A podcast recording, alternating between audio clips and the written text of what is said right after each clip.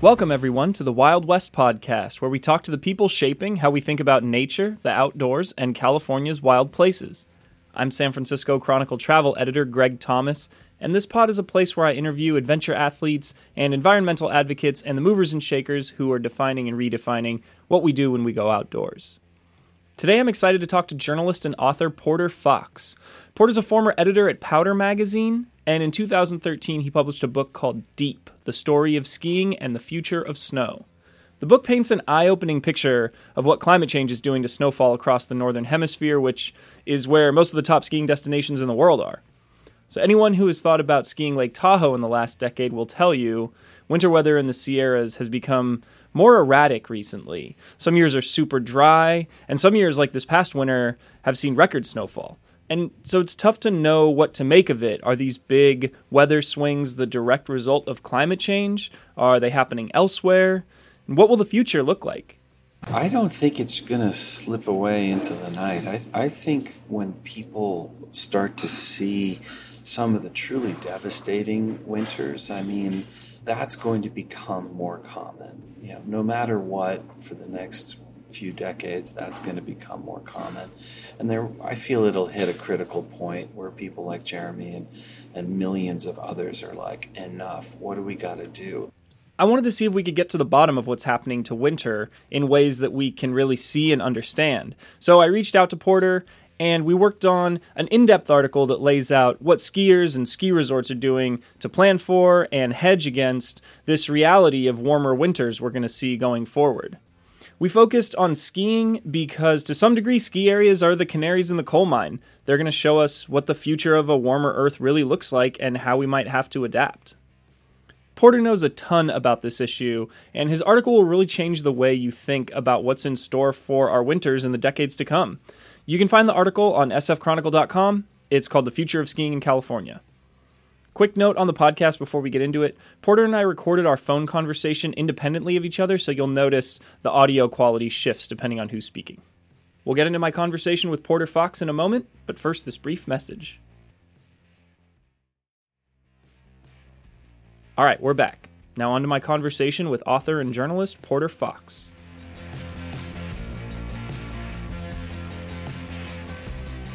Well, hey, Porter, thanks very much for coming on the podcast. Great to have you. Thanks for having me, Greg.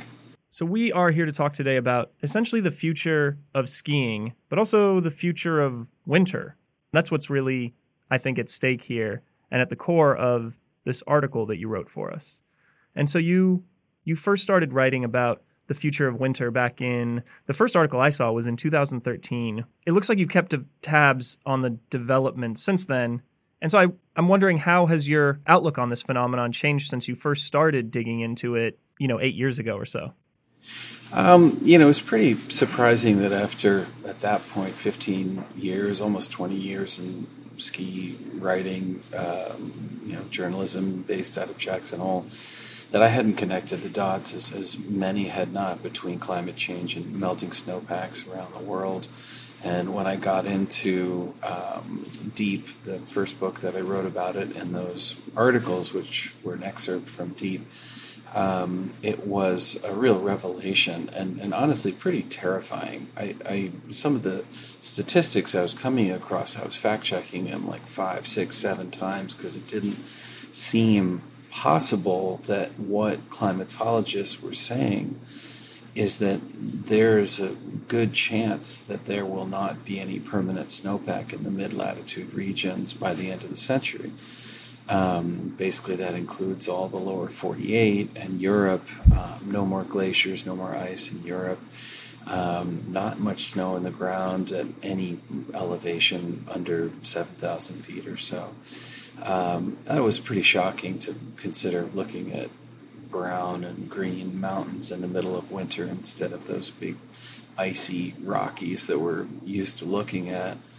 Um, so at any rate, that was uh, that that same revelation. Unfortunately, continues to sort of compound as further studies and further refined climate models paint a much sharper um, and unfortunately a much more grim future for the future of snow and of winter, which I'm sure we'll talk about later, has a, a lot of um, sort of domino effect of natural disasters that follows closely on its heels. You know, one of the things I think is interesting about looking at the ski industry and ski resorts is that they, to me, seem like kind of the canaries in the coal mine for this. They're at these high elevations, they are fully dependent on snow, good snow. And so I wanted to kind of throw that back at you and ask what do you feel like we can learn from this whole phenomenon of changing winters by looking at ski resorts? Well, there, you know, there are two populations that are seeing massive, widespread, visible change um, coming out of global warming. And uh, one of them is people who are living at sea level, um, like the people in the Maldives that are watching water uh, kind of come up their shores and and, and uh, put their much of their country underwater, and the, and the other population is people who are living in the snow, whether it's up in the Arctic or up at higher elevations. And skiers are part of that latter population, and they hold a very important uh, place in, in this whole evolution that we're that we're watching roll out. Um, you know, I mean, even Jesus said it in the Bible. People don't believe anything until they see it, so he had to show them a miracle. Well, no one believed climate change until they started seeing things like Superstorm Sandy and and um, you know the hurricanes that have just demolished the U.S. and extreme weather and whatnot. Um, but really, the people who are really seeing it are, are skiers and people who live in the mountains. As you just watch this snow line move uphill, and you watch the maximum snow extent in the northern hemisphere just shrink back toward the poles every year. Um, it's just surprising that most of the skiing population, and certainly very few in the ski uh, industry, have stepped up to that challenge. Um, you know, you're talking about an affluent, educated um, population of over 14 million people in America alone uh, that are truly passionate about their sport and the environment and whatnot. And yet, their voice in Washington at this point is negligible. Um, and it's it's it's unfortunate. And then there's others like uh, the folks from Protect Our Winters and and uh, folks at um, Aspen and and um, you know a, a, lot of people actually sort of a few people at resorts across the country are, are being vocal, but there's only a few um, you know kind of business wide leaders. Uh, and uh, it's it's unfortunate. And of course, we're always hoping to turn that around. Yeah. So, what are some of the things that resorts are actually doing right now to either plan for or hedge against warmer winters? Well, there's there's a lot of things. Operational efficiency has been happening for the last 10, 15 years, and it's it's terrific. It's sort of recycling programs and burn biodiesel and change light bulbs and and uh, make buildings more efficient, make snowmaking more efficient. Absolutely, you know, terrific initiatives as long as they are hand in hand with something that will actually slow climate change those initiatives are something that, sure, if every single person in business on Earth did it, we could solve climate change. Um, but operational efficiency is sort of a double edged sword. It uh, saves the resort money, it makes the resort uh, more profitable or, or um, a little bit more streamlined. Uh, however, it, it, doesn't really put a dent into climate change the way that, that it needs to. So, what you know, a bunch of um, uh, advocacy groups like Protect Our Winters and, and, a few others have been pushing for is to use their uh, an industry use their collective business voice to kind of like push for climate change legislation. Um, we're talking about stopping burning fossil fuels across the nation and pushing for renewables. And it requires legislation to do it at that level and to do it at the pace required. It requires legislation. um, policy change, national policy change, following through with the Paris Accords and whatnot. Um, for skiers, individual skiers, you know, it, it, they sort of need someone to lead them. I, I, I think they're waiting for that call and are perfectly willing to put their dollars and their voices and their votes um, in the right spot but it's it's hard to coalesce around a few skiers. It's much easier to coalesce around a trade group or a, a big corporation like Aspen Ski Co. Um, so that's that's really what we're kind of hoping will happen. From an actual, you know, business standpoint, a lot of these resorts are rolling out all of these uh, off-season and warmer weather activities and infrastructure. And to me, that seems kind of like a telling, you know, that's a telling indicator of what these resorts are thinking about in terms of trying to diversify their revenue streams, trying to appeal to more people, trying to get more people to the resorts uh, when it's not winter, when it's summer.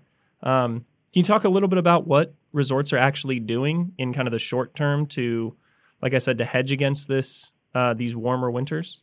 Well, they're they're trying to, you know, they're trying to make up what they're losing in, in the winter. Um, it's it's devastating. Low snow years, just in California alone, you're losing over a million skier visits, hundred million dollars in, in economic uh, value added, twelve hundred fewer jobs in the industry. Um, you know, California has the second biggest um, kind of economic impact in the country in terms of, of skiing and the and the economy. Um, and it's you know 1.4 billion in economic value added. So it's a really big deal when this low snow year comes along, and what places like Squaw Valley, um, like Heavenly, like everyone, all the way down to Big Bear um, and the San Bernardinos, they're doing they're pushing for off-season activities like um, at Big Bear they do above the boom where they take hundreds of people up the chairlift on July 4th to look at the Big Bear Lake fireworks show which was I think he's uh, I think they said it was the second biggest in Southern California so it's quite a show. Um, you know that makes some cash. They've got right across the way at Snow Summit they've got a huge bike park the, the only lift service bike park in Southern California and and that's a real economic you know generator there. And and and all of this by the way first of all began in 2012 when the forest service allowed four season use at um, you know many of its ski resort properties. Um, but secondly you know there's nothing wrong. These are businesses. Their bottom line is their bottom line. Their job is to be profitable and there's nothing wrong with that. It's just hand in hand with adaptation initiatives like these, adapting to warmer climates by putting in roller coasters like they're doing at uh, Squaw Valley in, in, the near future, and um, putting in you know things that will um, help the business besides snow is totally fine. But you have to do mitigation at the same time. You have to do the advocacy, do the hard hitting political work. Um, because, you know, as devastating as a lot of these studies are, right alongside those studies are findings that if we can stay at 1.5 C, like the Paris Accords mandate, if we can do that, you're looking at way more ski areas in the lower 48 that remain climate reliable, that stay open through the end of the century. And, and isn't that the idea? Like, isn't that the, the you know, and even in terms of business and profit and whatnot, I, I believe that's what we're shooting for here. So, in the short term, sure, you got you got to buffer that bottom line, but in the long term, you also have to be doing everything in your power to get climate friendly legislators into office, pass this legislation, cut emissions, and slow climate change as quickly as possible. Right. So in this story, we I asked you to focus on ski resorts in the Sierras in California. And what makes the Sierras a unique or a pertinent case study in terms of understanding the effects of climate change? I mean, the Sierras are interesting in the same way that the Cascades are, and, and some of the um, some of the resorts back east as well, that they're close to the water. Um, and they're naturally going to feel the effects of, of um, the warmth that that water brings to the to the mountains, and um, the way that storms hit them, the types of storms that hit them. Coastal ranges are simply melting out faster uh, than other places. Um, it's also interesting and uh, kind of tragic in the world of climate science that higher elevations are warming faster than lower elevations. Winter is warming faster than summer. And nights are warming faster than daytime, which spells the perfect storm for snowmaking. It's not good for snowmaking, um, which is kind of the big adaptation policy that most resorts are counting on. Um, so at any rate, um, but the Sierras, know, the, back to snowmaking, these Sierras are also interesting in that, you know, there's year-round farming in California, and back east, and in most parts of the West, Wyoming and Utah and Montana, the the ski areas are not fighting uh, farmers and ranchers for water rights in the middle of the winter. You know that that's all frozen, and that's that's kind of not happening in the wintertime.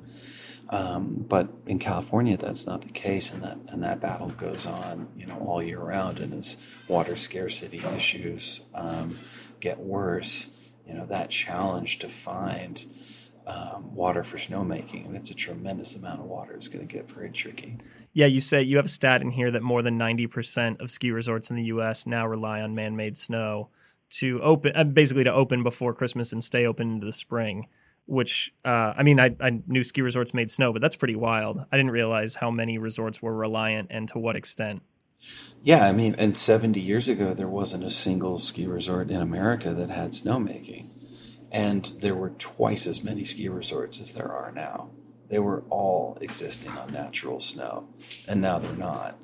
So the truth is, is that the ski industry has been adapting to climate change since the 1940s you know, or excuse me, since the 1950s when the first snowmaking um, you know, facilities went up. So that, it's it's pretty wild and, and very unknowingly. It was like, oh, geez, a couple more bad winters this year and a couple more, and next thing you know, they're making snow every single day.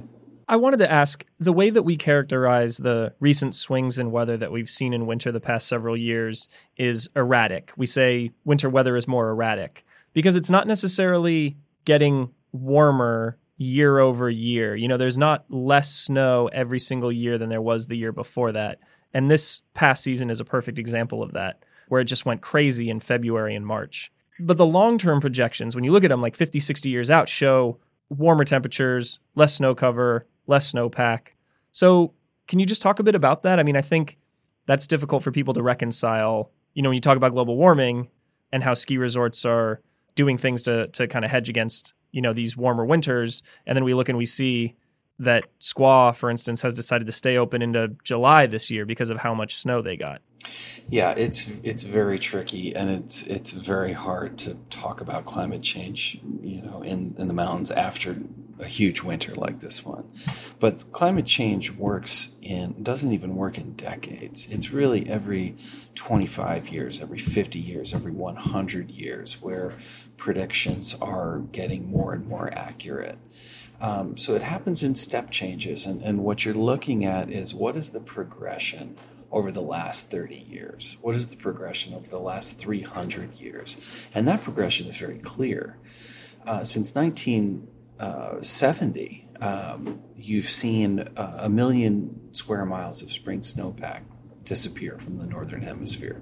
A million square miles. I mean, that is looking down at Earth with a satellite image. The, the maximum snow extended winter um, in the 1970s versus now. Uh, there's a big chunk missing, and it's receding back towards the poles. Um, when you look at climate change, you know, you just look at uh, the warmth, that you know, California, you know, that's warmed nearly two degrees since 1950. I mean, that rate is insane. But again, if you look at last year, the year before, and the year before that, you're not going to see that much. Um, so you kind of have to look at these big historical leaps and the climate models that jump out 50, 100, 200 years into the future to, to really see the see the trends.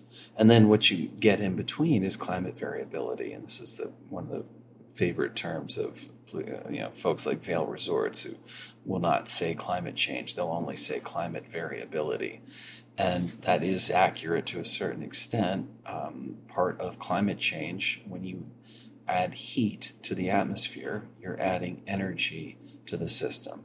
If you add energy to your car, it's going to go faster. If you add energy to the weather systems of the world, they're going to be more severe. And that results in the very accurate forecast of there will be more extreme snowstorms in the future, but there will be fewer overall snowstorms in the future. Um, and and if you want to get you know specifics about the Sierra, uh, the Sierra Nevada, I mean they're looking at in the state a projected 10.8 degrees Fahrenheit of warming under higher emissions scenario. Um, that could shorten the Sierra Nevada snow season to, uh, by over two months and eliminate it altogether at lower elevations. Um, you know, that's that's looking. You know, where, where, are we now? Almost 2020. That's like an 80 year, 80 year kind of uh, uh, prediction there. Um, so it is tricky to to talk about year over year. Um, but uh, there's a snow scientist in Switzerland that I interviewed that actually did a study on this, and he said um, the human brain is capable of uh, accurately recalling precipitation and snowfall a maximum of five years into the past. So beyond five years, everyone's like, "Oh, I think in the '80s it was sort of this much and that much," but it's very inaccurate um, what they're saying, and and that's when you got to go to the to the pros and, and see what their study plots have measured. You reminded me of something I wanted to bring up with you, which is some of these resorts and as well as the National Ski Areas Association are essentially, you know, they're in the camp of people who are denying climate change essentially, which is odd. I mean, when you see not just the models, which these people are well aware of, but also the initiatives that they're undertaking. What do you what what is the benefit you think of denying a changing climate if you're in the position of you know a resort or a resort representative i just think it's it's business it's short-term profits it's trying to stay profitable it's trying to put a, a rose-tinted picture on it keep people excited about the mountains you know? Again their job is to get people to the mountains buy their tickets enjoy um, protect the environment um, maybe as an afterthought but you know the number one priority is these are businesses and they need to be profitable. And this is really really bad for business. Um, this is a, a, a, really terrible thing that has happened to them. And honestly as much as people will point to you know chairlifts and snowmaking and skiers flying to places to go skiing and whatnot you know that's not why we have climate change. It's not helping it but that's not why. And it's not their fault.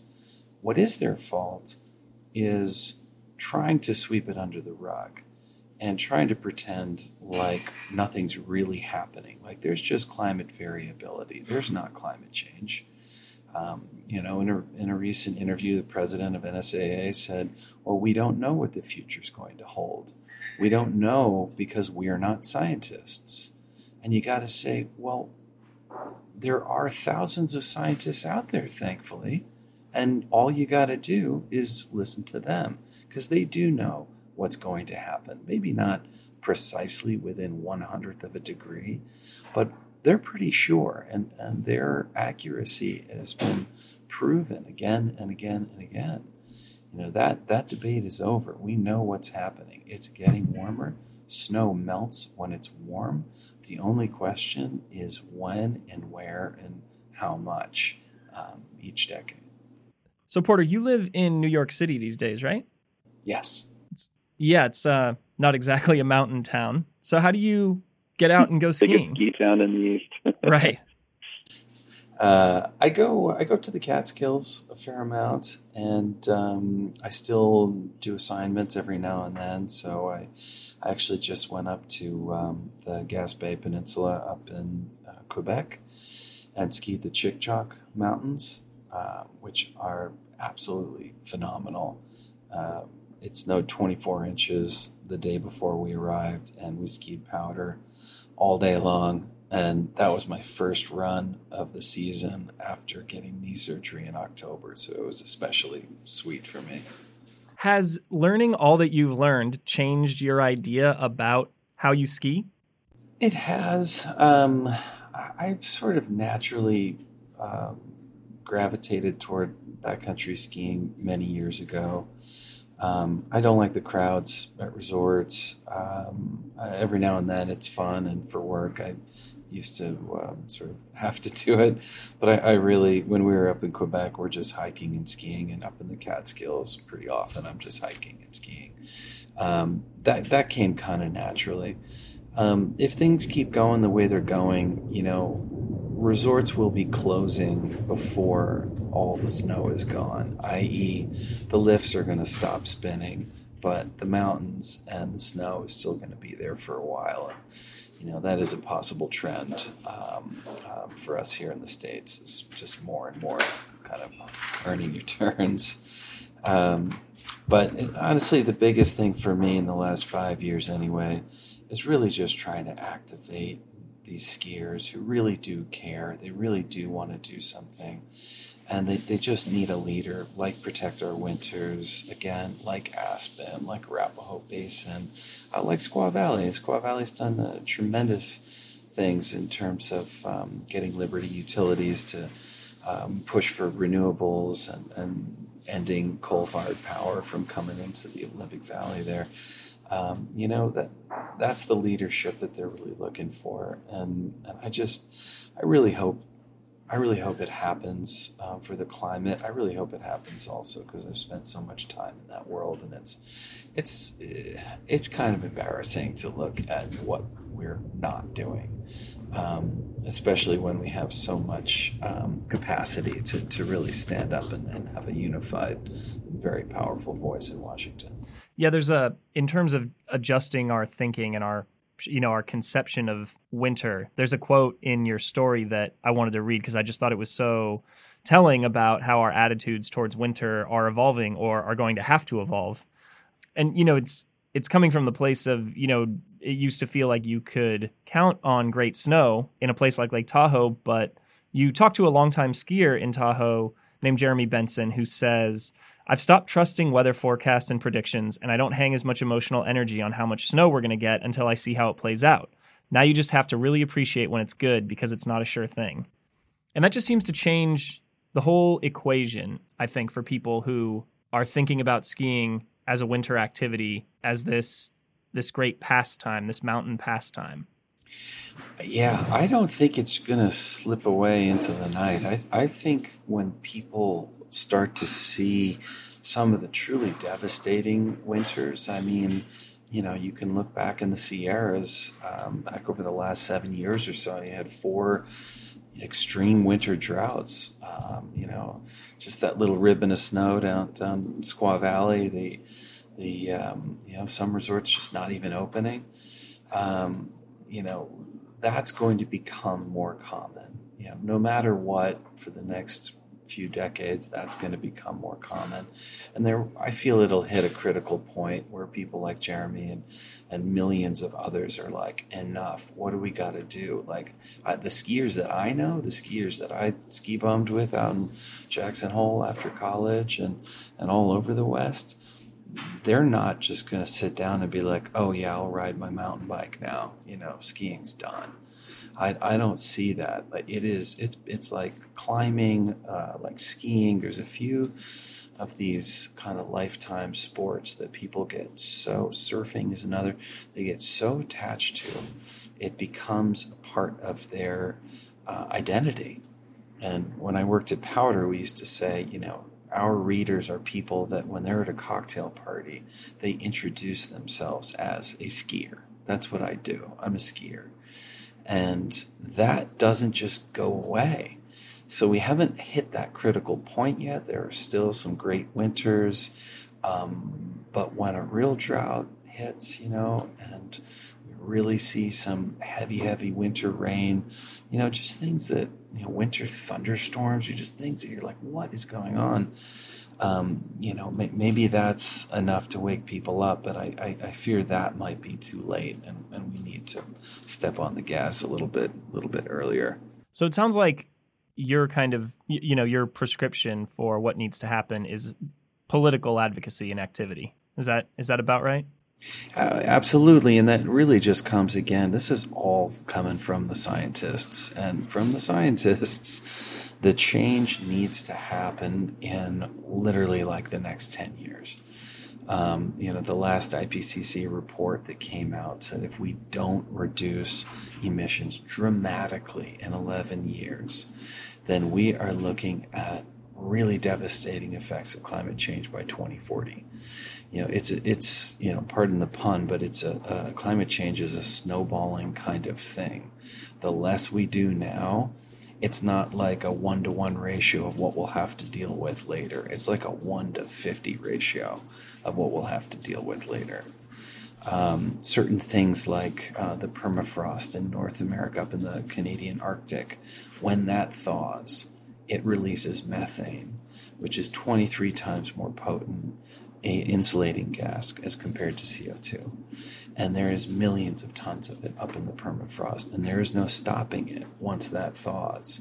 And that will warm this planet many times more than humans ever did, and there's nothing you can do. So, tipping points like that are what keep me up at night and keep me kind of working on this.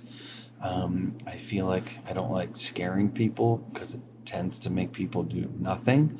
Um, and I also and I also like to wear the hat of the reporter and not the advocate. I like to report on the advocates. Um, but again, coming from science, they're saying, "Here's your timeline. What are you going to do?" Well, that seems like a good place to stop and gives people a lot to think about. I think. So, thanks very much for coming on the podcast, Porter. It was great to have you. Yeah, thanks a lot, Greg. It was good good to talk to you.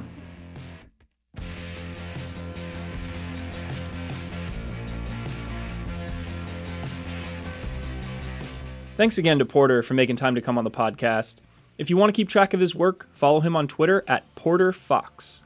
If you want to follow what I'm up to with California travel, I'm on Twitter at Greg R. Thomas. Or if you've got questions for me or suggestions for who I should bring on the pod, email me at gthomas at sfchronicle.com. Wild West is part of the San Francisco Chronicle Podcast Network. Find us and subscribe on Apple Podcasts, and if you like us, please throw us a rating and a review. Our music today is a track called Fuzzy and True by the Mini Vandals, and it comes courtesy of the YouTube audio library. See you next time.